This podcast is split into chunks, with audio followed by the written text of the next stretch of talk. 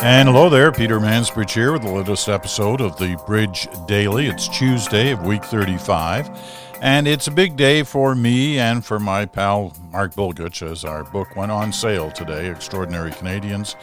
If you want to know more about it, then dial back to yesterday's podcast because Mark was a guest on it, and um, we had lots of fun talking to you about Extraordinary Canadians, how we did it, why, how we went about it, and giving you some hints as to some of the people who are in the book. But the early indications are quite positive. We're quite excited about the launch by Simon and Schuster, and we've been both doing uh, interviews all this week, last week as well, and next week as well. So I've been on a number of uh, different networks and radio stations, and being interviewed by various papers. There's a great spread in the Globe and Mail today, a couple of pages actually, excerpting one of the segments, one of the Canadians we profile for Extraordinary Canadians. Once again, it's a very diverse group of Canadians.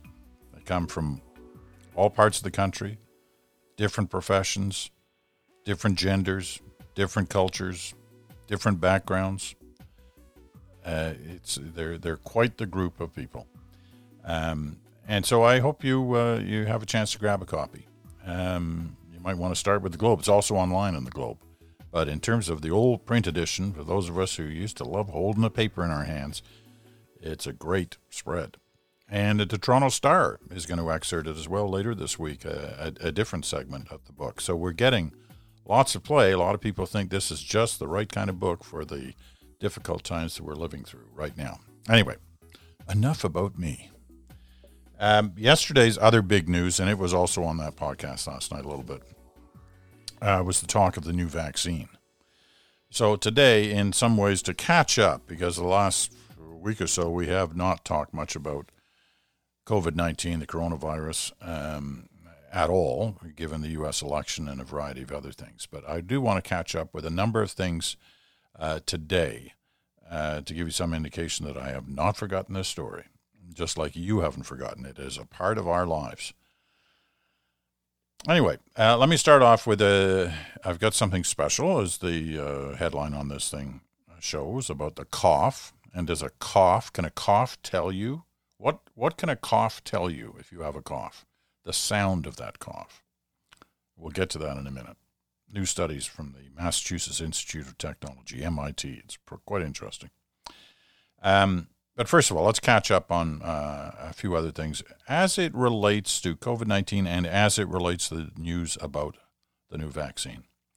The Economist this week is sharing findings that as the Northern Hemisphere grows colder through the fall, that's us, the death rates attributed to COVID 19 are rising rapidly. While among the 39 countries in the Southern Hemisphere, where summer is just now beginning, reported deaths are now 61% below their July peak. However, just how much weather alone is responsible is not well understood at the moment. With a vaccine developed by Pfizer showing extraordinary results, that's the one yesterday, and an antibody therapy from Eli Lilly being granted an emergency use authorization by the FDA, Bloomberg notes that the double shot of progress has injected hope in many for the end of the pandemic on the horizon. And not surprisingly, and we talked about this months ago, that if one of these vaccines that definitely needed to be stored cold uh, turned out to be a winner, it was going to be an issue about storage. So attention is now turning towards the logistics around transport of the ultra cold storage needed for the vaccine and the two dose vaccine, that's the Pfizer one, which requires more logistics than an one dose vaccine. So lots of studies going on about that. But lots of hope and promise too. So you got to condition yourself, though, and the Brits, who are looking for a vaccine just as hard and desperately as anybody else, as they're going through a series of uh, new lockdown procedures, near lockdowns, you know, 10 day, 14 day in specific areas. So, in the last week, Boris Johnson has begun putting NHS, the National Health Service doctors, on alert for a potential COVID 19 vaccine rollout before Christmas. That's optimistic, but he's putting them on notice that it might happen, while also preparing England to go into a second national lockdown, try to contain a new wave of infections. Now, this is what's important about vaccines. And this is, you know, we kind of tried to caution you yesterday, but Kate Bingham, she's the United Kingdom's Vaccine Task Force chairwoman, has warned in the last few days that the first generation of vaccines, I'm quoting her here now, the first generation of vaccines is likely to be imperfect, and we should be prepared that they might not prevent infection, but rather reduce symptoms, and even then might not work for everyone or for long. Okay? You want to keep that in mind.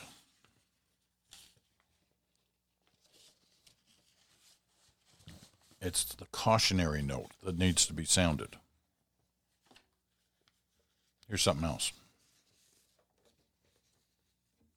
I think we talked about this once a month or six weeks ago when we first started hearing that there was something going on on this front. A nasal spray that blocks the absorption of the coronavirus completely protected ferrets that it was tested on. According to what was a small study, small study released in the last week by an international team of scientists, it has not yet been peer reviewed. However, there's some excitement around this nasal spray. If the spray, which the scientists described as non toxic and stable, is proved to work in ferrets, could it be proved to work in humans? And if it could prove to be working in humans, it could provide a new way to fight the pandemic with a daily spritz up the nose, acting like a vaccine. And yet another related issue is featured in Wired, the online magazine. A Wired investigation finds dozens of districts have purchased thermal cameras to monitor fevers with the bonus feature of the top of the line facial recognition school um, facial recognition sorry. This points to an increasing trend of surveillance in schools and facial recognition is already a powerful and effective way to market the devices to school systems. Here's the latest from AstraZeneca it's announced that its COVID 19 vaccine could arrive in January, less than three months now, if data from its vaccine trials in November and December look promising. AstraZeneca was originally scheduled to deliver millions of vaccines by September. But their delay in developing the vaccine is partly due to the drop in COVID 19 cases earlier this year, which slowed the progress of human trials that rely on subjects being exposed to the disease naturally. They don't have that problem anymore. Let's be clear. They absolutely don't have a problem with not enough cases to test on. There's been an explosion right across North America, with the possible exception of Atlantic Canada. But they got to be careful. I was talking to my friends at, uh, at Mount Allison University the other day. Great friends. I'm a former chancellor there. Um, and they have had been incredibly successful through this fall with their student body, which is actually larger than last year, and about half of it is taking classes in class, the other half online. That's roughly, which is very encouraging. That's not happening in a lot of other universities in, in Canada. But I was impressing upon them it ain't over yet. And outbreaks can happen in a heartbeat.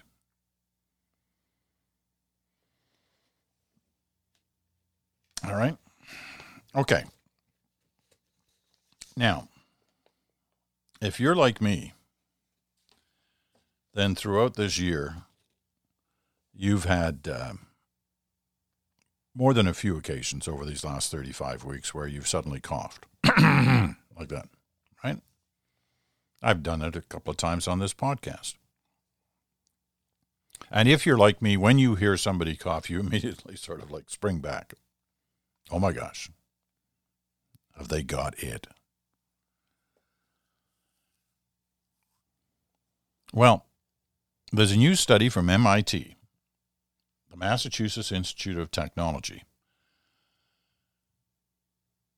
that talks about the cough and how scientists are now determining that you can tell something about a cough in terms of how serious the situation may be for the cougher. Okay? They're even going so far as to developing an app that you can have on your phone that can record you coughing and give you some information about what your cough sounds like. Now, this is somewhat at the early stages. I think it's actually, to be fair, it's a little beyond the early stages. But they're quite excited about it. So, what I'm going to do here is I'm going to play you a little bit from the MIT website, just a little bit, maybe a minute. And now, unfortunately, you're going to have to listen to a few coughs. And listen closely because it's interesting to try and discern the differences between these different coughs. And it's all explained to you what they are.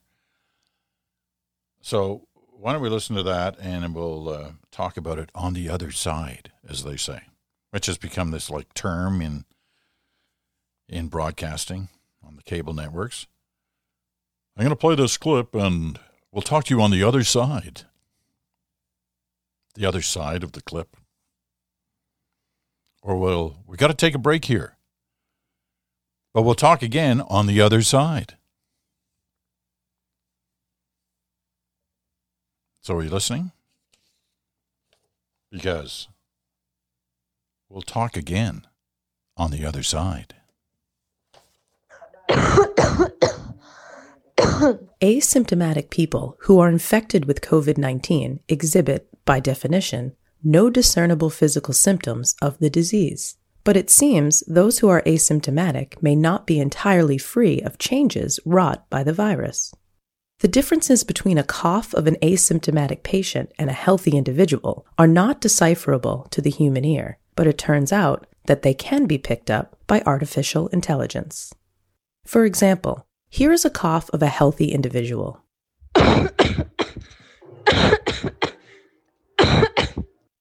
and now here is a cough of an asymptomatic person with COVID 19.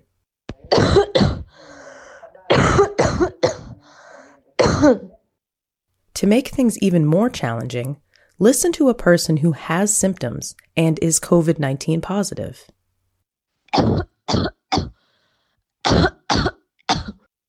It's very hard, frankly, almost impossible, for a person to distinguish these three coughs, even after you've listened to them multiple times. But a team of MIT researchers report they have developed an AI model that can distinguish asymptomatic people with COVID 19 from healthy individuals without the disease through forced cough recordings. To develop their model, the researchers used tens of thousands of samples of coughs submitted by people voluntarily through web browsers and devices such as cell phones and laptops. When they fed the model new cough recordings, it accurately identified 98.5% of coughs from people who were confirmed to have COVID 19, including 100% of coughs from the asymptomatic, who reported they did not have symptoms but had tested positive for the virus. Well, there you go. Here we are on the other side, by the way. Um, quite frankly, none of those coughs sounded very healthy to me. They all sounded pretty brutal. But I have listened to it a few times, and I can distinguish a little bit of a difference. Although it's kind of like wine tasting for me. I've been in wine tasting competitions where, you know, they ask you to tell the difference between these wines or the bouquet and the, the whatever. They all taste the same to me. Sorry. Um, but that's me. That's my taste buds. And I'm sure I'm the first person to compare wine tasting to COVID 19 coughing. But I, I can understand why the MIT person on that recording said it's hard to tell the difference. And it is hard to tell the difference. But look how far we've come in 35 weeks. What have we talked about here so far? We talked about a number of different vaccines that are possible. We've talked, and some of them more than just possible, they seem to be on track and could be starting to be distributed within the next couple of months. We've talked about a nasal spray. That's very early in the game. And now we're talking about an app on your phone that can listen to you cough and tell you, with some degree of certainty, about whether or not you may have contracted COVID 19. An app on your phone that listens to your cough. Really hey, it's MIT. It's got to be real. This isn't like Trump University or something. This is likely to be the real deal. Now, as I said, that's just a, uh, an excerpt from the MIT study. And if you go online, if you're interested in listening to more people coughing, um, you can go online to the uh, Massachusetts Institute of Technology and search out their cough recording and listen to the whole thing. But you get the idea. The idea is there are things you can tell just from the sound of a cough. And if you've got the right ear and the right expertise, uh, you may be in the position to do just that. All right. That's the cough bonus on the Bridge Daily today. Now, before we leave you, I want to, and this is going to be a short one today, shorter than uh, certainly they've been for the last couple of weeks, and that's okay too. Um, we could all use a little break. Maybe you don't want to walk or run or bike as far as you normally do listening to the podcast. Or maybe you want to listen to other podcasts as well. Dare I say it? But here's my little, uh, my other little bit, which I think is interesting. Uh, you know, the entertainment industry, as we know and as we've talked about a number of times in a number of areas, uh, has been desperately trying to sort out how it can get back in the game, having most of its elements shut down because of COVID 19, especially when it comes to movie theaters. So Bloomberg is reporting that the first holiday movie face off of the COVID era will play out at home, not surprisingly, not in theaters, with Universal Pictures' animated picture The Croods A New Age, while Disney is planning to release its own animated picture, Pixar's Soul, on Disney Plus. That's its streaming service. It's possible that retailers will face another threat. Oh, well, this is moving into a different story about shopping. But I found the movie thing interesting. I'll tell you why. Because obviously, they want to attract as we head into the holiday season, which really starts with Thanksgiving in the U.S. and right through until uh, the end of the year and Christmas and all the associated other celebrations that take place around the end of the year. So you got these two big face offs with movies that are primarily designed for young people, for kids. The Croods and Soul from Pixar. Croods from uh, Universal Pictures. Now, why am I mentioning this? I'm mentioning this because where is the follow up to Zootopia? One of the greatest movies ever made. Zootopia from Disney. Academy Award winner. Golden Globe winner. Zootopia. I was waiting for the follow up movie. You know, they could have called it Zootopia 2. Or they could have called it The Return of Peter Moosebridge. Or they could have called it The Real Peter Moosebridge Story. I mean, there were so many ways they could have followed up. Moosebridge just had a kind of a tease in Zootopia 1. It's kind of only in there for a couple of seconds. But he was there. His voice booming across the screen. His voice helping edge that movie with more than a billion dollars in worldwide sales to an Oscar, to a Golden Globe. People want to know more about the Peter Moosebridge story. Don't you agree? All right, I've said my piece. I've made my case. I'll just let it sit there. And wait for the protests in the streets. More Moosebridge. More Moosebridge. I can hear it now.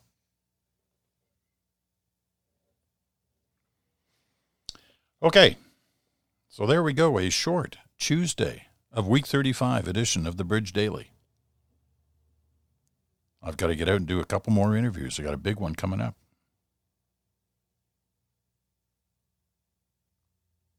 That will be on the CBC this Sunday with Pia Chattopadhyay.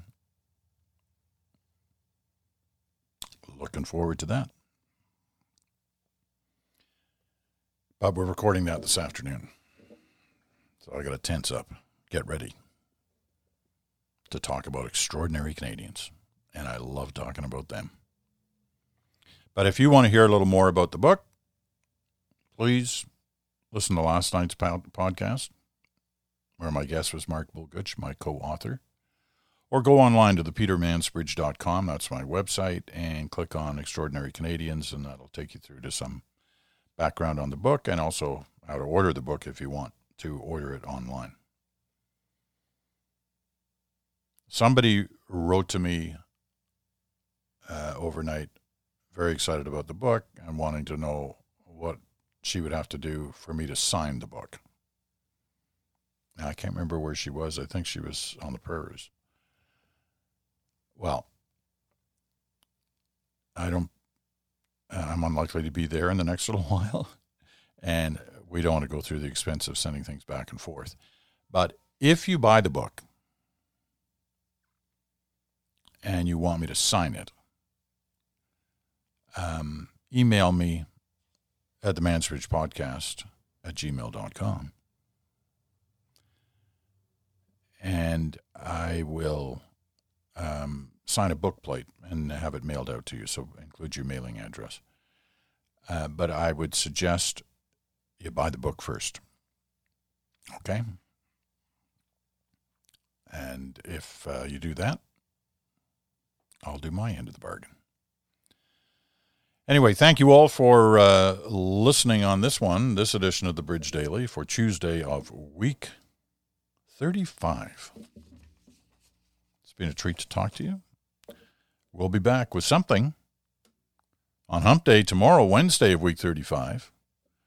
We'll be back then. I'm Peter Mansbridge in 24 hours.